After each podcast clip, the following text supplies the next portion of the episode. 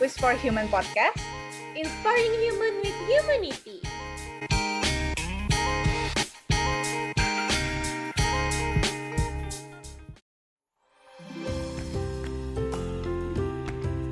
Baby, Hai Sif. kamu lagi sibuk apa aja nih? Eh, biasalah, paling tugas kampus sih, soalnya kan bentar lagi mau UAS. Oh iya bener juga, sama sih aku juga. Eh, BTW, akhir-akhir ini kalau lihat sosmed, aku suka sedih deh. Kenapa tuh Sif? Ternyata di masa sekarang yang udah canggih teknologi dan pendidikan yang udah lumayan memadai, masih banyak loh anak-anak di Indonesia yang nggak bisa dapat pendidikan yang proper. Hah, setuju banget. Kalau dilihat-lihat tuh, rasanya dunia nggak adil banget bagi mereka yang sebenarnya mau berjuang untuk pendidikan, tapi terhalang sama lain dan berbagai hal. Kalau kamu di posisi mereka, kira-kira apa yang kamu rasain, Sif? Ya kalau aku mau pasti sedih banget di saat anak-anak seumuran kita bisa sekolah dan belajar serta main sama teman-temannya, kita malah harus termenggu sendiri tanpa bisa ngerasain rasanya belajar di sekolah tuh gimana. Bener banget nih, dan juga tingkat kesejahteraan ekonomi yang rendah di era ini mungkin jadi salah satu faktor kenapa anak-anak ini nggak bisa belajar layaknya anak seumuran mereka. Tapi Mei, untungnya juga nggak sedikit orang yang peduli dengan anak-anak yang kurang mendapatkan pendidikan yang layak. Salah satunya adalah Warna Taliabu yang turut ikut ngebantu anak-anak di daerah pelosok Maluku sehingga mendapatkan pendidikan yang lebih layak. Wah iya, kemarin baru aja aku cek konten mereka di Instagram yang nyeritain mengenai cerita anak-anak di Taliabu lewat video YouTube. Pas banget, hari ini kita juga kedatangan founder dari organisasi Warna Taliabu sendiri. Eh, bentar dulu Mei. Sebelum kita panggil Kak Syasa sebagai founder dari Warna Taliabu, mending kita pesen cemilan dulu yuk di Cimil Yuk. Oh iya, asik banget. Biar nanti selepas ngobrol-ngobrol sama Kak Syasha, kita bisa langsung ngemil. Iya bener. Kita mau pesan lihat apa nih? Emang ada di mana aja, Cip? Ada Instagram, Hmm, Instagramnya namanya apa? Cimil.yux. Eh, tapi kayaknya kita mending pesan lewat Shopee aja deh. Biar lebih gampang nih. Kamu pesan apa? Ada banyak loh menunya. Kayak ada basreng, kulit crispy, tahu walik, sama makaroni. Dan harganya juga murah banget. Ih, kayaknya basreng enak banget deh. Bener banget, aku yang udah pernah nyobain, basahnya juga murah banget, cuma 15 ribu dan isinya banyak, 100 gram. Biar cepet kita kirimnya lewat Gojek aja yuk. Oh iya, benar-benar. Biar setelah ngobrol bisa langsung ngemil. Nah kan kita udah pesen nih, kita balik lagi yuk ngobrol-ngobrol. Langsung aja kita panggil Kak Sasha. Halo Kak Syasha. Halo, apa kabar? Baik. baik. Baik, Nah, baik. Kalau Kak Sasha gimana nih? Baik, alhamdulillah. Di sini lagi hujan karena aku lagi di Singapura, lagi hujan gede. Jadi maaf ya kalau tiba-tiba kayak suaranya kresek-kresek atau gimana. Gak apa nggak kedengeran kok, nggak Nggak kedengeran. Gak apa-apa, nggak gitu. apa-apa. Gak apa, santai, santai. Kak Syasha sekarang lagi sibuk apa aja nih? Aku tuh lagi di Singapura, lagi ngelanjutin kuliah aku sama nyelesain, eh salah, nyelesain kuliah sama kerja. Ya, gitulah. Jadi, handling two things at once. Oke, part-time gitu atau magang? Eh, enggak sih, emang emang full time, tapi kerjanya tuh antara Indo sama Singapura. Jadi ya udah aku bisa sekalian kan sekarang juga online semua kan. Jadi ya nggak apa-apa lah menyibukkan diri. Iya, produktif, produktif.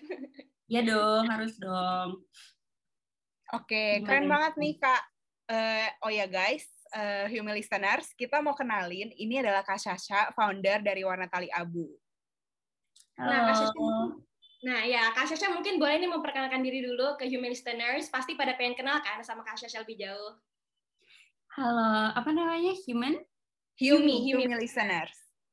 Humane? Humi. Yumi. Oh, oke. Yumi listeners. Oke, that's nice. Um, halo semuanya, aku Sasha.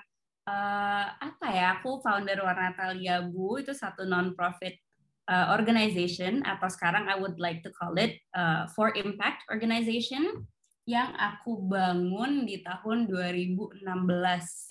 Uh, aku uh, apa yang apalagi yang harus diniin? Aku 23 tahun. Um, aku orang Indonesia, tapi sekarang aku lagi ada di Singapura, lagi tinggal di sini udah beberapa tahun ini. Dan ya sih itu aja, apalagi. Oke oke mantap. Nah kak BTW, kenapa sih kakak sendiri tuh namain organisasi ini Warna Talia Bu? Apa cerita di balik nama tersebut? Duh, agak panjang ya, tapi uh, singkatnya deh, singkatnya tuh Warna Talia Bu, kar karena dia itu satu organisasi that that is education and tourism based yang emang fokus di bidang seni. Jadi ya you know art identik dengan warna dan aku percaya bahwa setiap orang punya warnanya dan esensinya masing-masing dan karena itu aku namain uh, organisasi ini warna Taliabu. Oh by the way Taliabu satu kabupaten di daerah Maluku Utara. Uh, dia itu terpencil ya jauh banget dari kalau kita dari Jakarta itu kita harus terbang dulu ke Makassar terus terbang lagi ke Luwuk baru habis itu kita naik kapal sekitar kalau naik speedboat itu sekitar 5 sampai 6 jam kalau cuaca bagus. Wow. Wow, Jadi jauh banget. jauh banget ya benar-benar. itu yang orangnya gampang yeah. banget cocok nih. Mungkin human listener juga nggak banyak yang tahu ya Talia itu sebenarnya di mana. Tapi ya gitu. Oh, benar-benar benar banget benar banget. Nah, terus oh iya uh, oke okay, berarti warna Taliabu ini tuh bermakna banget nih guys nama uh, untuk penjelasan namanya. Sebenarnya apa sih Kak yang membuat Kak Shasha ini berniat untuk membuat organisasi ini? Jadi gini, aku tuh suka banget sama art. I just love art. I I believe that art has this power yang membolehkan kita untuk jadi apa pun yang kita mau dan mengekspresikan apa pun tentang diri kita tanpa bisa dihakimi sama orang sebagai bagus atau jelek. Kayak kalau di art, you can literally draw like an abstract then it can cost and be valued a million ya kan? Kayak kalau kalian lihat di museums some art kalau misalkan emang people bisa melihat harganya itu bisa dihargai mahal banget gitu. Benar banget tapi ada juga, iya kan? Kayak mm-hmm. ada juga yang uh, full of colors full of conflict full of meanings dan tetap dibilang beautiful gitu. Sedangkan manusia kita tuh kayak gitu. I I I see a, a very strong resemblance between individuals and art dan itu a personal perspektif ya itu buat aku sendiri. Tapi pada saat itu aku baru selesai SMA dan aku tidak diizinkan sama orang tua aku untuk kuliah di jurusan art. Um, dengan banyak alasan dan aku yakin banget ini tuh bukan satu hal yang aku doang alami gitu. Banyak banget teman-teman aku yang uh, orang tuanya juga menyarankan anak-anaknya untuk ambil uh, department atau kuliah yang subjeknya itu base-nya sama hal-hal yang lebih general. Dan itu tuh kayak menurut aku itu kayak nge it reflects how the society in general itu beranggapan bahwa orang yang belajar art atau orang yang doing art itu value-nya lebih rendah atau mereka dilihat sebagai suatu hal yang aduh masa depannya nggak jelas lu mau makan apa? Istilahnya itu, dipandang sebelah mata ya. itu. Iya kayak itu selalu sebelah mata. Dan aku I always I always wonder like why? Kenapa sih? Gitu kan. Dan karena aku emang SMA udah dari dari dulu aku di Singapura uh, aku tuh sempat yang kalau di Indonesia gimana sih?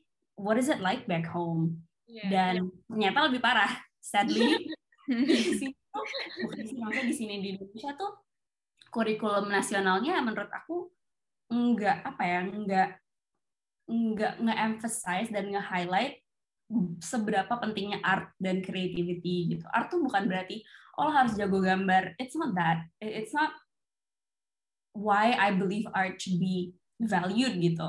Menurut aku kayak matematika deh. Kenapa sih matematika tuh penting banget di edukasi kita di mana pun itu di dunia tuh matematika kita harus ambil dari SD kelas 1 sampai SMA sampai lulus kan Sampai kuliah bahkan. Ya, sampai ada kuliah benar-benar. Quantitative based gitu. Tapi aku bingung kayak kuliah kan nggak semuanya ada math ya. Berarti yeah. math itu required selama 12 tahun nih kita yeah. sekolah. Why? Kenapa? Aku I hated math. I'm bad at math by the way. ya kan? Tapi I realize yang diajarin dari math itu tuh bukan masalah ngitung-ngitungnya. Kayak aku yakin sekarang kalian udah kuliah, ya listeners juga pasti uh, mungkin sekarang ada yang lagi kerja atau sekarang ada yang udah nggak begitu apa ya harus dituntut dengan dapat nilai mark yang bagus untuk bisa lulus I'm sure listeners banyak yang nggak kayak gitu Tapi aku yakin kita semua have one thing in, in, in common. 12 Yeah. tahun kita belajar math, sebenarnya kita tuh diajarin critical thinking-nya, problem solving-nya gitu loh. Dan in art menurut aku it's the same thing. You're not being taught untuk uh, bisa ngewarnain atau bisa to understand colors atau bisa apa, tapi it's the attitude, the mindset within art yang bisa kita ambil yaitu accepting others, kita bisa melihat dan respecting the work of others, the expression of others tanpa bilang punya gue lebih bagus loh dari punya lo. Kalau di art kan kayak gitu kan, kayak di Lebih menghargai juga sih. Hmm, betul banget kayak kita tuh nggak gimana kita nggak bisa bilang oh ini lebih bagus daripada itu. How do you know? Standarnya apa? Based on what? There is no right or wrong answer kan. Perspektifnya beda-beda karena. Hmm, dan itu kenapa aku suka banget sama art saat aku tahu di Indonesia ternyata nggak ada kelas art kayak kelas seni itu seni rupa atau seni apa pun itu tuh kebanyakan di sekolah-sekolah Indonesia tuh tidak di apa ya tidak di Oke. Mm, kayak menurut aku tuh sedih banget. Soalnya man we're like the future generation. Sekarang aja semua hal serba digital serba visual kan berarti.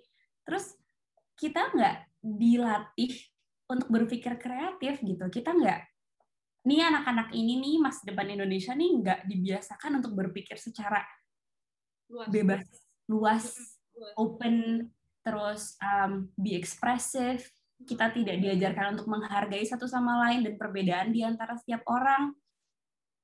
What are we gonna be? How are they gonna survive in the future? Mereka mau ke depannya gimana? Malah di sini aku nanya sama aku nanya balik gitu sama orang tua kita kayak nah mereka mau makan apa?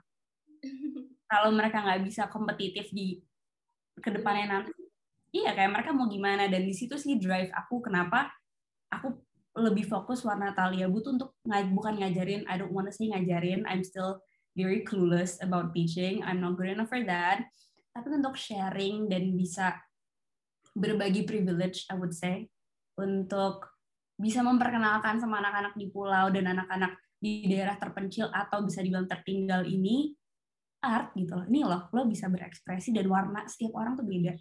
Itu sih. Iya sih, benar juga sih. Ternyata tanpa kita sadari itu masih banyak ya saudara-saudara kita di Indonesia yang belum mendapat edukasi sebaik anak-anak di kota besar. Betul. Betul Berarti- banget, masih banyak.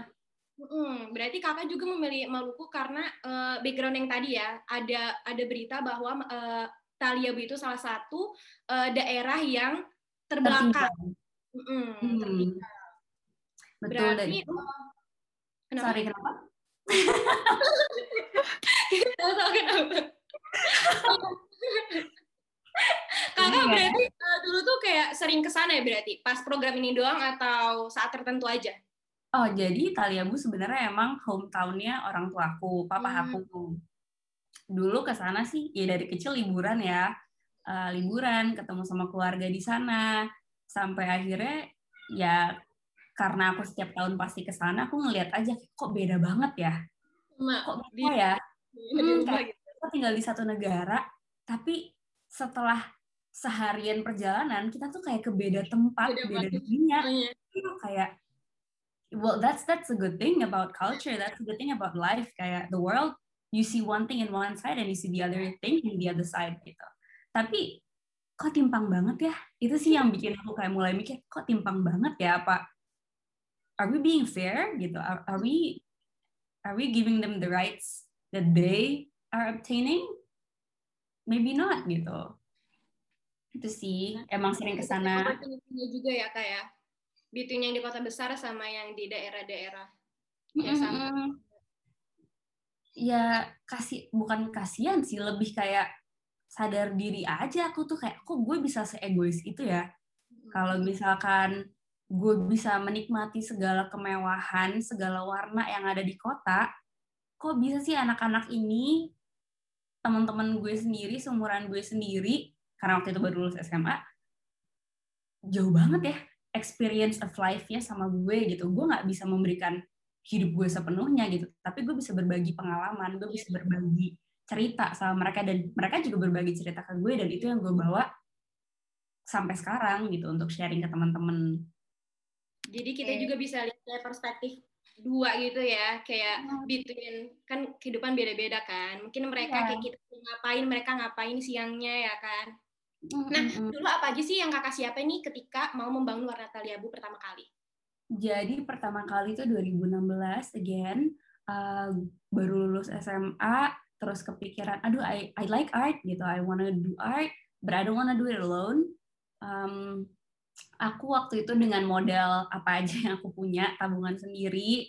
Karena aku mikirnya ya cuma buat iseng-isengan doang kayak ngisi waktu gitu mikirnya. Aku I wanna do something meaningful before I start uni.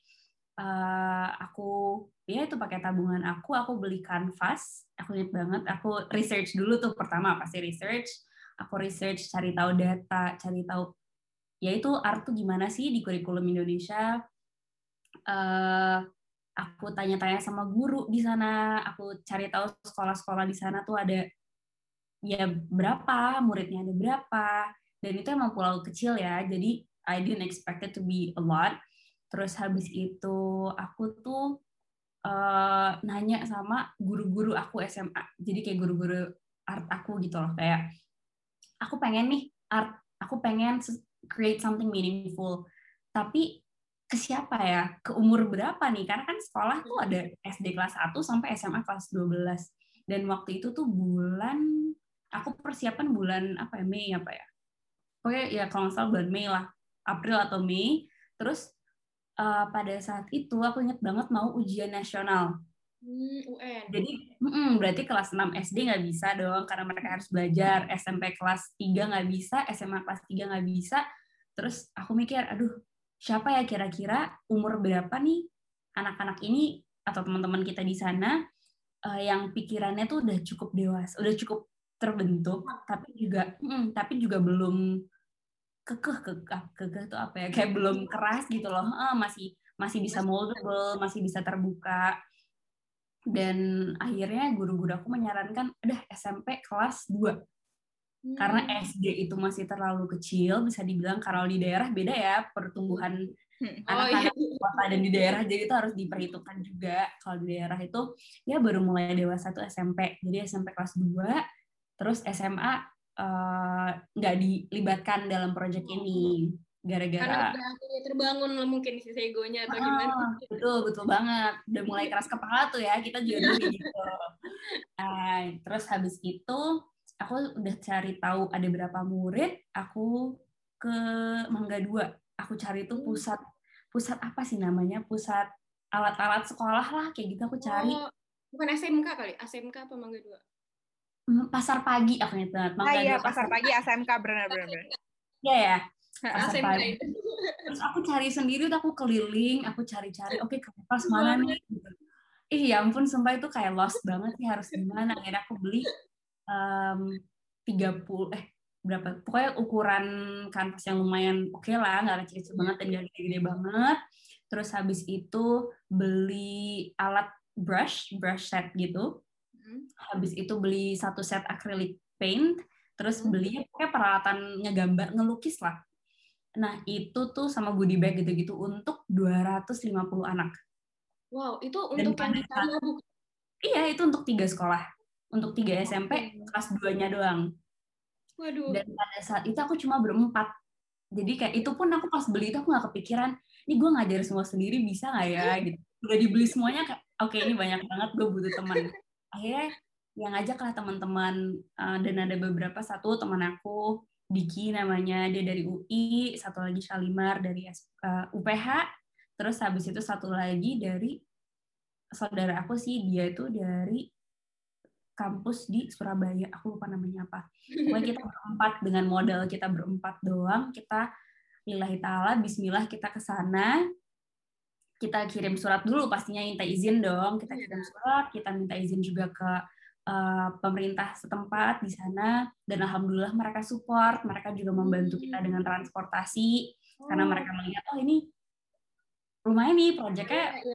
iya bisa bisa ngebantu anak-anak ini untuk Iya. berpikir mengasah mereka kayak, hmm, membuka pikiran mereka ngasih pengalaman baru why not gitu kan dan kita juga ke sana ada dokumentasi perjalanannya ya udah ke sana begitu sampai sana baru tuh kepikiran ini kita alat-alat ini semua mau ngelukis apaan besok?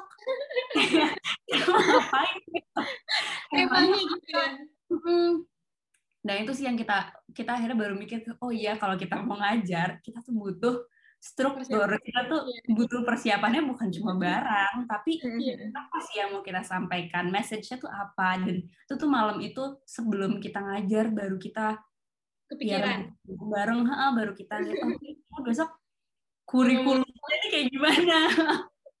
Baru itu deh baru kita riset tuh pas di sana. Gitu. Ya nggak nggak begitu lama sih persiapannya karena kan emang spontan juga ya awalnya.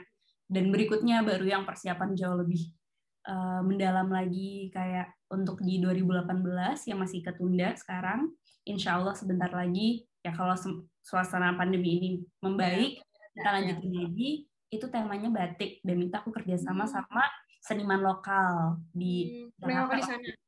Enggak di Jakarta. Oh. Karena nggak ada seniman. Oh, oh di seniman. banget kali ya? Enggak, nggak ada seniman. Jadi baru aku uh, bekerja sama sama seniman-seniman Indonesia untuk ya cak, maksudnya kayak berbagi pesan sama anak-anak di sana gitu sih. Oh berarti tapi pertama kalinya itu kakak kayak cerita dulu nggak? Kayak cerita ke orang tua kayak e, ma pak aku mau bikin ini nih gitu. Terus kayak di bu apa alasan kakak gitu bikin atau enggak atau langsung uh, spot aja kayak ngide aja kayak oke okay, gue langsung aja deh langsung gue eksekusi gitu. Enggak ya, kalau misalkan aku tuh dari dulu kalau sama orang tua aku ya selalu dibiasakan kayak aku mau ngapain, untungnya buat aku tuh apa, costnya tuh apa. Kayak kalau kalian uh, pernah ambil marketing atau business class pasti kalian tahu SWOT. Strength oh, weaknesses opportunities ya yeah. sama oh, right nah aku bikin itu tuh. Jadi aku bikin itu kayak percaya ya. iya, iya dong ya kayak ini loh. Aku mau ke sana sama teman-teman aku bawa ini uh, gini gini gini gini nih dan itu bukan ke orang tua untuk minta izin aja sih. Sebenarnya bukan minta izin tapi lebih ngasih tahu karena minggu depan mau berangkat Mama jadi aku mau gini ya gitu bukan minta izin karena ya niatnya baik lah insya Allah kalau niatnya baik dipermudah iya uh, gitu iya Oke, keren banget nih Humi Listeners. Jadi selain dari selain dari diri sendiri, bahwa teman-teman Kak Syasha ini juga peduli dengan anak-anak di Tali Abu. Kalau boleh tahu nih, program apa aja sih yang ditawarin oleh Warna Tali Abu ini? Uh, jadi kalau summer, we have two programs gitu.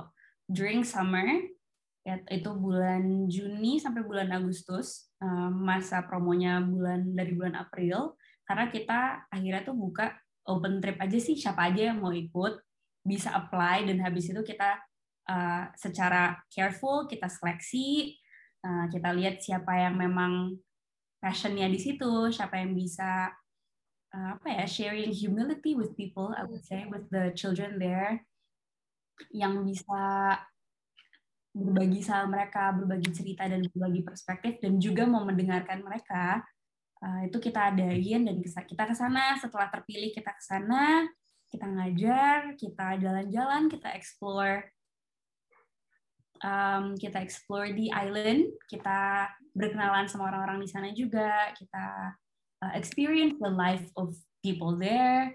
Habis itu kita balik ke Jakarta, we write a little bit of report, kita write a review apa pengalaman kita di sana dan kita kembalikan kepada uh, authority setempat untuk ngasih tahu ini loh potensi di daerah Taliabu nih ada ini ini ini ini dari kita sudut pandang orang-orang kota lah istilahnya atau pendatang dan habis itu program kedua adalah uh, small very humble exhibition itu art exhibition dari ke kreasi dan artwork artwork anak-anak ini nih yang waktu itu kita pernah jalanin di program pertama during summer. Nah, di program kedua ini kita ada di Jakarta akhir tahun bulan Desember. Uh, itu di situ ada pro, ya, waktu itu tuh kita 2016 uh, ada apa ya namanya exhibition kecil di Kemang. Uh, di situ kita ada adain fundraising dan fundraising itu yang nantinya kita bawa balik ke Taliabu. Di sekolah-sekolah ini kita bagikan dalam bentuk uang itu hanya untuk uh, guru-guru honorer sebagai bonus mereka. Bantuan lah lebih tepatnya karena ya hidup di sana juga sebenarnya semua serba mahal dan serba susah. Mm. dan sisanya itu kita sumbangin ke sekolah dalam bentuk uh, barang misalkan kayak itu kita cat tembok terus habis itu um, alat-alat olahraga dan alat-alat seni lainnya atau buku-buku yang pernah kita kasih juga sih kayak gitu. Oke okay, oke. Okay. Oke, nah bagus banget program yang ditawarkan Warna Tali Abu ini karena dia bukan cuma mengedukasi anak-anak di Tali Abu, tapi juga mengenal, memperkenalkan Tali Abu ini kepada orang-orang luar. Nah, Warna Tali Abu ini sendiri udah jalan berapa lama sih, Kak? Uh, Tali Abu itu aktif dari tahun 2016 awal sampai, nggak, 2016 tengah sampai 2018 akhir. Nah, dua hmm. tahun itu, tapi kan vakum tuh aku gara-gara aku udah mulai kuliah di luar juga di London. aku di UK terus terlalu jauh untuk bolak-balik. Dan satu dan lain hal yang membuat aku jadi aduh kok belum bisa pergi belum bisa balik lagi ya ke sana belum bisa balik lagi ke sana.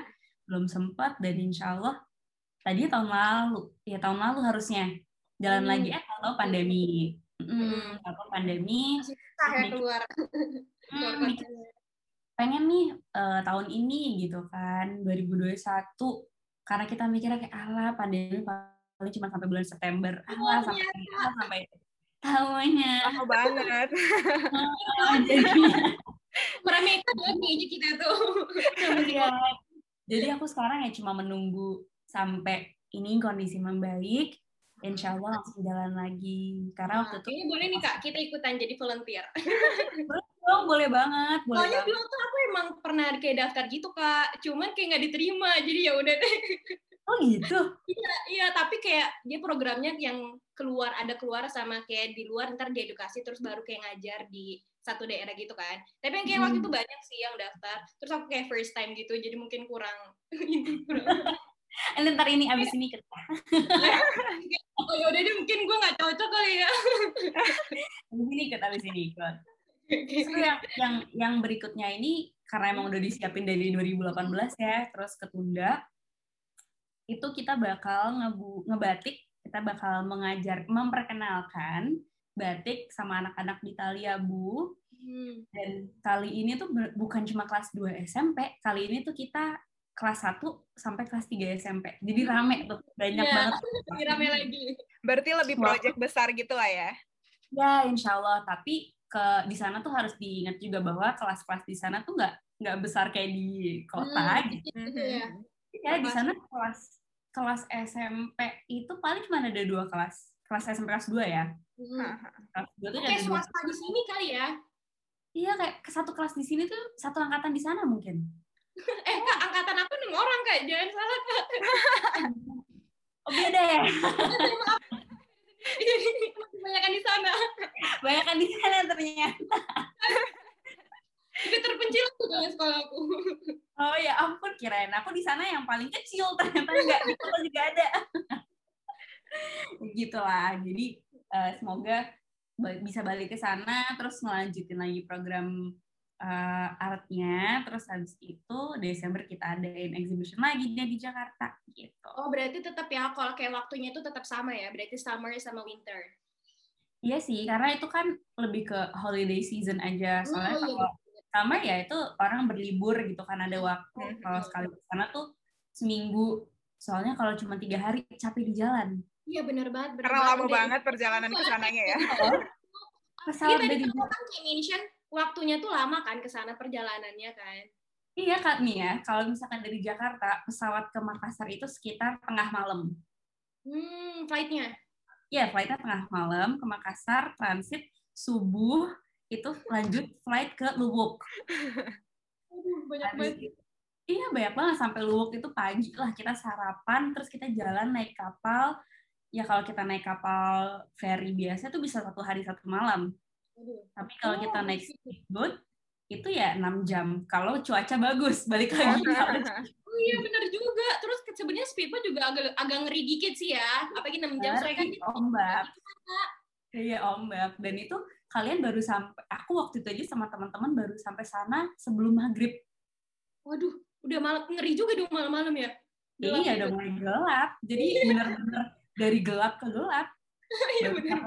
istirahat sehari, besoknya ngajar. Dan dari satu sekolah ke sekolah lain itu kita naik kapal.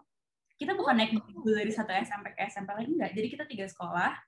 Eh, satu di kota Talia, di kota Bobong namanya. Itu ibu kotanya lah gitu, pusat kotanya ada di Bobong. Terus habis itu sekolah kedua ada di Desa Gela. Dan habis itu desa eh, sekolah ketiga itu ada di Desa Bapenu. Itu ujung ke ujung tuh benar-benar Berarti kayak Nah, dia tuh udah jalan naik kapal. Hmm, Gimana? iya. Berarti tuh kayak banyak perairannya juga ya. Aku kira kayak Nah, berarti mungkin kayak NTT gitu kali ya, banyak kayak dikelilingi oleh air. emang itu pulau satu pulau kecil. Hmm. Kaliabu tuh satu pulau kecil sendiri, lumayan jauh. Dia kayak em, dibilang Maluku Utara, iya benar, tapi dia tuh di bawah sendirian. Agak lonely dia pulaunya emang. Iya. Agak lonely dari yang lainnya bareng-bareng dia sendiri. Oh kayak Pluto mungkin kak, kayak Pluto gitu. sampai betul banget nggak benar sampai ada yang bilang, "Ya, ini sebenarnya masuknya Maluku Utara atau ke Luwuk itu Luwuk ke mana? Eh Sulawesi Tenggara apa Sulawesi Tengah? Sulawesi Tenggara. Aku nggak tahu sih kak. Jadi tuh aku juga geografinya bad banget, tapi Oh, iya. ya dia dia pokoknya di tengah-tengah antara perbatasan Maluku Utara dan Sulawesi Hmm, Tenggara. tapi Dan masuknya ke Maluku. tetap masuknya ke Maluku Utara, cuman ya itu Tapi dia ujung banget gitu ya. di bawah ah, di ujung banget deketan ke Raja Ampat daripada ke ibu kota Maluku Utara. Jauh. Kita ke situ langsung ke Raja Ampat nih kak boleh. Iya boleh boleh. Niatnya juga waktu itu kayak gitu. Liburannya habis kerja nih, habis Iya. habis banting tulang di ombak, kita liburan tembus langsung ke Raja Ampat deh.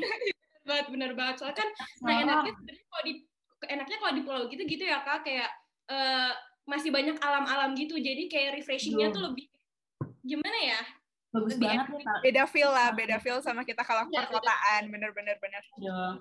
Cumi listeners mungkin eh, kalau pengen tahu Taliabu itu seperti apa, bisa ke YouTube-nya Warna Taliabu dan ada satu video itu short movie waktu itu aku direct eh, judulnya cerita tentang warna. Kalian bisa lihat dan di situ kalian lihat sendiri deh. Aku nggak I don't know any words, nggak ada yang bisa good enough untuk express secantik apa dan se natural apa Pulau Taliabu ini gitu. oh soalnya karena belum banyak yang kayak nyentuh istilahnya ya belum banyak yang nyentuh juga Nah. jadinya mungkin masih Betul. natural banget gitu ya Hmm, seru betul tuh kak, berarti nggak terlalu rame kan? Wah, jangan lupa ya, you listeners untuk membuka video tersebut di YouTube. Oke deh, berarti kan tadi kakak mention ini warna talibunya udah eh, berjalan dari 2016. Berarti udah Mm-mm. lumayan lama banget nih kan? Mm-mm. Nah, eh, dulu tuh gimana sih kak pas pertama kali warga Taliabu eh, pas ditawarkan program yang kakak jalani dengan warna Taliabu ini? Kayak gimana Iya. mereka? Oke, jadi pas awal itu of course they were very excited. Mereka senang bisa dikasihin kesempatan dan banyak cerita anak-anak ini tuh. Oh ya, aku malah belum masih tahu ya. Jadi eh, ini nggak akan terlupakan. Tema dari 2016 waktu itu eh, tentang artnya itu adalah mimpi. Jadi Hmm. aku meminta anak-anak ini untuk melukis mimpi atau cita-cita mereka. Ada yang mau jadi eh, polisi, tentara, dan guru banyak pokoknya macam-macam dokter Eh, ya itu tuh apa ya mereka happy banget anak-anak ini tuh sampai nggak mau pulang udah waktunya pulang sekolah namanya susah ya. saking mereka seneng banget karena pas aku kasih tahu goodie bagnya aku taruh di atas mereka di atas meja mereka dan mereka melihat goodie bag itu mereka kaget gitu mereka nggak pernah ngelihat kanvas ya. sebelumnya nggak pernah megang kuas Ih, sebelumnya Jadi sedih tuh, jadi sedih gitu. iya Beda mereka banget. beda banget mereka bener-bener nggak tahu itu gimana gitu mereka tuh belajar masalah kita tahu lah pencampur ba- basic pencampuran warna kayak merah sama kuning jadi orange Ya. Eh, kan kita tahu dong hal kayak biru sama kuning Itu jadi basic banget, ha, benar-benar. Iya. kan mereka tahu tapi mereka nggak pernah nyobain sebelumnya. Ah, jadi belajar di buku nih tapi nggak pernah dipraktekin gitu loh. Jadi saat aku mengajarkan waktu itu karena kita suka banget art yang pergi jadi kita ngajarin color of theory. Sorry theory of color. Nah itu kan ada banyak warna ada banyak complementary colors kita memperkenalkan sama mereka dan mereka coba. Itu ekspresi di muka mereka priceless sih buat aku kayak bener, Kayak mereka menemukan sesuatu yang hal yang baru banget gitu ya, yang jarang. Hmm, hmm, jarang banget buat mereka. Bukan jarang lagi pertama kali buat mereka kan? Dan they were very excited. Their parents ada yang beberapa nyusul ke sekolah Gitu ya. terus ngeliat dan ngeliat anak-anak itu. Bener-bener kita tuh pertamanya sebelum ini aku ngasih oke kita hari ini ngelukis mimpi atau cita-cita kalian. Ada beberapa tuh yang apa ya mimpi gue? Kayak bukan Oh. apa ya, cita-citaku apa sih? Aku mau jadi apa sih Dan- bi- itu crucial banget kan untuk kita semua kayak oke ini yang bakal ngedirect hidup gue motivasi gue untuk ke depannya tumbuh menjadi orang dewasa adalah ini. Gue mau I wanna become this gitu. It's a very strong empowering activity buat aku sendiri. Dan ya alhamdulillah positif terus mereka bener-bener yang saat kita harus balik ke kota Bobong karena kita stay di kota Bobong itu mereka sedih gitu kayak ya kak ini dong, dong balik lagi dong kayak kak sini lagi dong janji ya kapan ke sini lagi? Orang tuanya juga ada yang seneng banget gitu kayak dan apa ya kita kita tidak mengekspektasikan bakal Itu sih. segitunya respon Oh, mereka. respon mereka bakal segitunya. Ada yang sampai anak-anak karena ada yang di Pulau Bobong juga eh, di kota Bobong juga. Sampai pulang sekolah tuh besok pagi kita mau pergi libur eh, jalan-jalan lah explore tempat. Itu mereka nyusul untuk ngobrol sama kita Karena karena pengen lihat lagi kali ya. pengen ngobrol lagi kak di kota tuh kayak gimana gedung di kota tuh kayak apa Iya. ngelihat Hmm, ngelihat mereka kota dari atas tuh kayak gimana itu loh yang ditanya mereka tuh itu sih yang yang agak apa ya bikin sedih itu tuh itu Hmm, karena kayak beda banget ya. iya alhamdulillah positif dan ya mereka masih menunggu warna talia bu balik lagi sih Hmm. Oh tapi kakak kayak masih masih kontakan gitu. Kayak ada nggak yang kayak masih ngekontak kakak yang anak-anaknya? Apa nggak mereka di sana juga jarang yang kayak makin smartphone?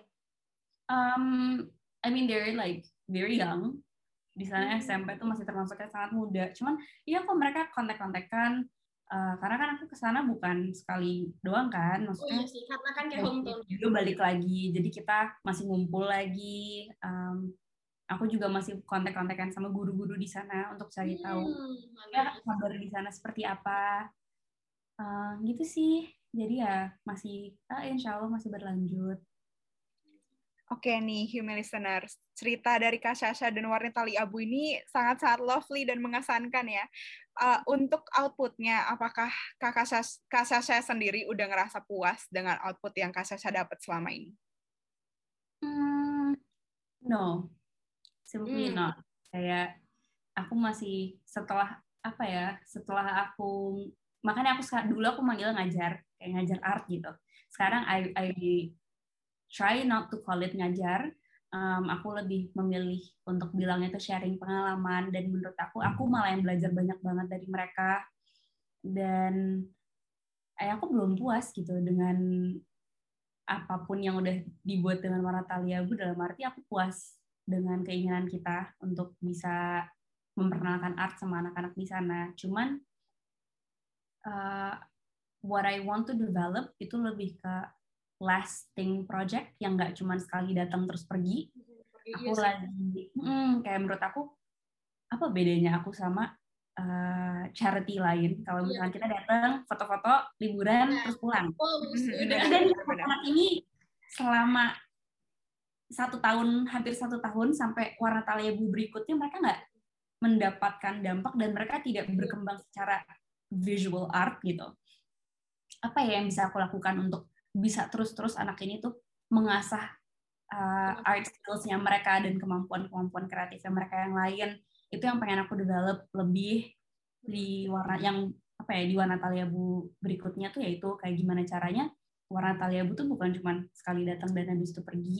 Kayak selama ini itu itu bahan untuk reflection aku juga. Karena I don't think it's sustainable when we go to a place kita hanya meninggalkan jejak kita tapi kita nggak meninggalkan apa pun yang lebih untuk mereka yang di sana. Itu sih kayak ya alhamdulillah aku ada exhibition ya. Menurut aku itu sesuatu yang baik. Karena saat aku membawa cerita mereka ke Jakarta dan kasih tahu ke teman-teman aku di kota ya mereka berempati. Mereka jadi tahu oh ternyata anak-anak pulau tuh berpikir seperti ini. Oh ternyata perspektif anak-anak daerah yang tinggal di Indonesia sendiri itu beda banget ya sama kita di kota gitu Iya sih, bener ya. Kita emang gak boleh cepat puas juga. Misalkan satu goals kita nih udah tercapai, kita harus buat goals baru yang lebih baik. Jadi kita lebih termotivasi, ya kan Kak? Betul, iya dong harus kayak gitu. Kalau nggak gimana mau grow? Iya betul. Oh iya kak, uh, warna taliabu ini sendiri kan kalau aku lihat dari Instagramnya bahwa ada penjelasan tentang non-governmental organization. Apakah ini juga termasuk organisasi non-profit? Jadi uh, it is non-profit. Kayak I'm not using this as like a business opportunity. I don't think it should be. Yeah. Um, based gitu. Terus orang-orang yang datang ya kalau misalkan kalian mau ikut, all you have to do is pay for your own transport. Um, it's non-governmental, as in we are not support. I mean, we are not driven by the government. Kita bukan dikontrol sama government, but we do work with the local government because at the end of the day mereka di sana yang punya authority. At the end of the day mereka yang harus uh, mengguide kita uh, menuntun kita biar kita juga nggak terlalu apa ya nggak berlebihan juga. Kita di sana juga punya custom and regulations sendiri. Itu yang harus kita respect juga. Um, but it is like I said for impact. So non profit kita tidak mencoba untuk buat profit out of this. But it is for impact. Ya yeah, like um, yes we do have fundraising di bulan Desember di exhibitionnya. We do gain um, money like monetary value from that but we don't turn it to ourselves gitu loh. Itu itu kita jadikan sesuatu yang bisa berdampak baik terhadap sekolah-sekolah yang bekerja sama-sama kita gitu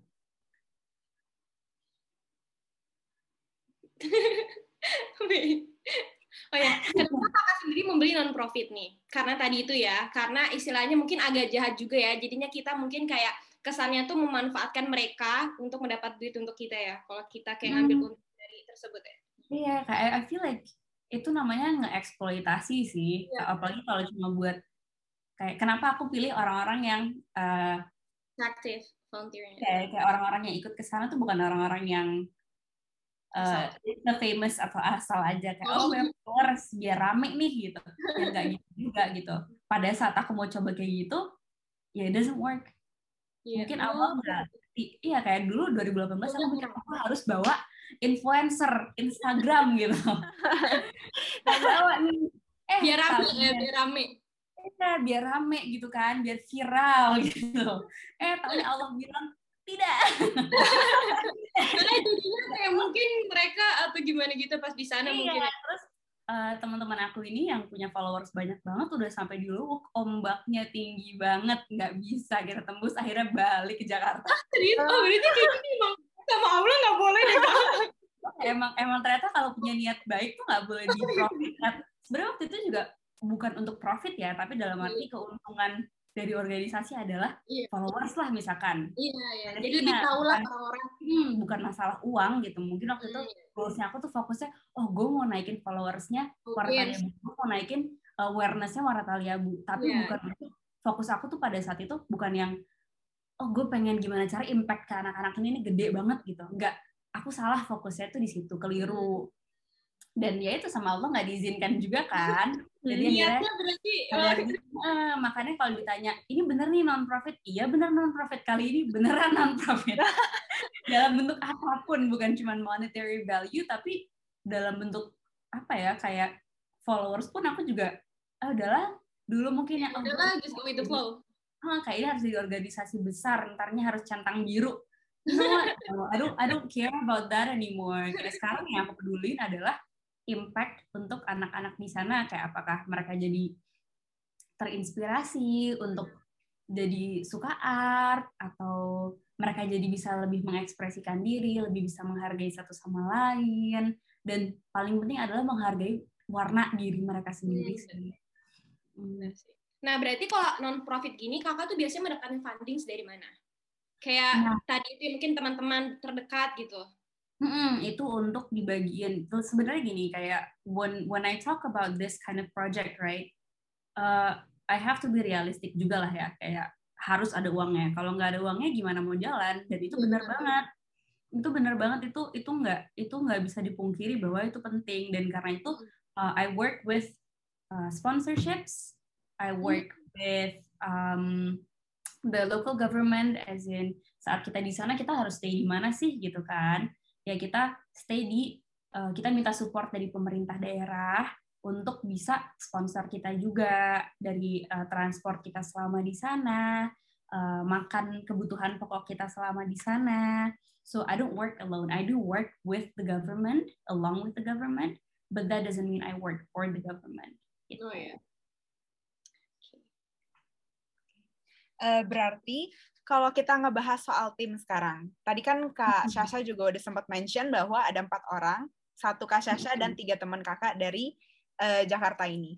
Uh, Ada yang apa mungkin ada tim yang stay di sana atau semuanya itu datang dari Jakarta? Ada ada tim yang stay di sana, of course, cause ya nggak mungkin juga kan aku seseorang yang nggak tinggal permanen di sana bisa ngebawa tiga orang teman aku untuk keliling. Jadi uh, we do like I said work with the again with the government. Uh, mereka membantu kita untuk ada orang-orang setempat yang bisa nge-guide kita. Dan di, di sana juga emang banyak keluarga aku yang hmm. alhamdulillah sangat ngebantu.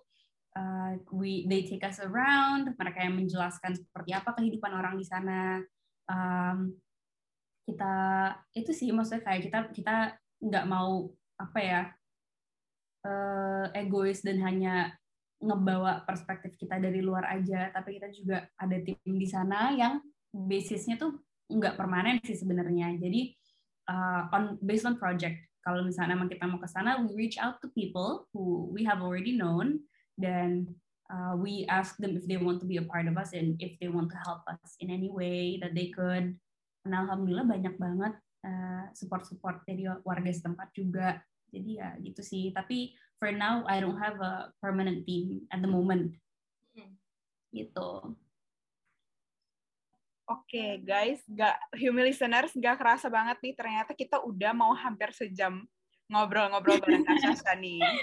Ya gak kerasa banget, berarti ini seru banget nih, isinya daging semua nih human listener. Gila Kak Sasha udah sharing banyak banget. Bener banget, bener banget. Berbagai macam perspektif yang buat kita lebih uh, terbuka lagi pikirannya akan art ya terutama kan di Indonesia ini belum terlalu fokus ya dan belum kayak belum terlalu menghargai sama art gitu bahkan kayak misalkan ada orang ngejual art terus kayak lumayan mahal kayaknya kita tuh masih ngerasa kayak mahal banget sih gitu mahal banget masih gitu ya. mempertanyakan ya. value dari art ya, itu ya, sendiri Iya, tapi aku kayak punya teman punya teman yang kayak doing art gitu kan. Aku juga awalnya hmm. mungkin kayak agak kayak apaan sih kok mahal banget cuman gara-gara teman ada yang doing art aku jadi kayak lebih ngerti dia tuh kayak ngabisin waktu lumayan lama untuk ngebuat satu karya gitu.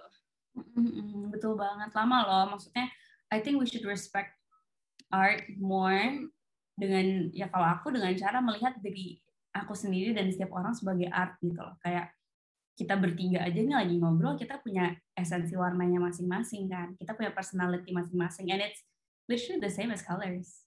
Dan itu sih yang kayak ngebantu aku untuk bisa lebih menghargai orang lain seeing them as like different daripada ini beda sama gue terus habis itu gue nggak mau accept dia yang kayak gitu juga kayak it's just different simply different nothing kayak oh gue lebih baik atau dia lebih buruk nggak ada kayak gitu gitu sih Oke, okay, oke. Okay. Sekali lagi makasih banyak ya Kak Shasha udah meluangkan waktunya buat ngobrol-ngobrol sama kita nih, Humi Listeners, ya kan? Sama. Thank you juga for having me. Yes. Benar banget. Uh, ini tuh teman-teman ini tuh cerita dari Kak Sasha benar-benar very inspiring. Jadi semua uh, kita berharap juga semoga Warna Tali Abu ke depannya makin sukses, maju dan dapat mengedukasi masyarakat Indonesia agar menjadi lebih baik dan juga kita doain sukses untuk proyek Warna Tali Abu berikutnya. Amin. Amin, amin. Nah, itu dia Human Listeners, cerita inspiratif dari Kak Shasha dan organisasinya Warna Tali Abu. Semoga Warna Tali Abu ini bisa terus memperkenalkan warna-warna baru melalui seni dan keindahan tali abu sendiri ya. Eh, Sif, udah sampai tuh Gojek Cimeliuknya. Kita ambil yuk. Yuk, yuk, yuk. Nih, udah pengen ngemil banget juga. Eh, tapi kan kita belum closing, Mei. Oh iya, bener banget. Kalau gitu, sampai sini dulu bincang-bincang kita di episode ini ya, Human Listeners. See you on next episode. Bye. Bye.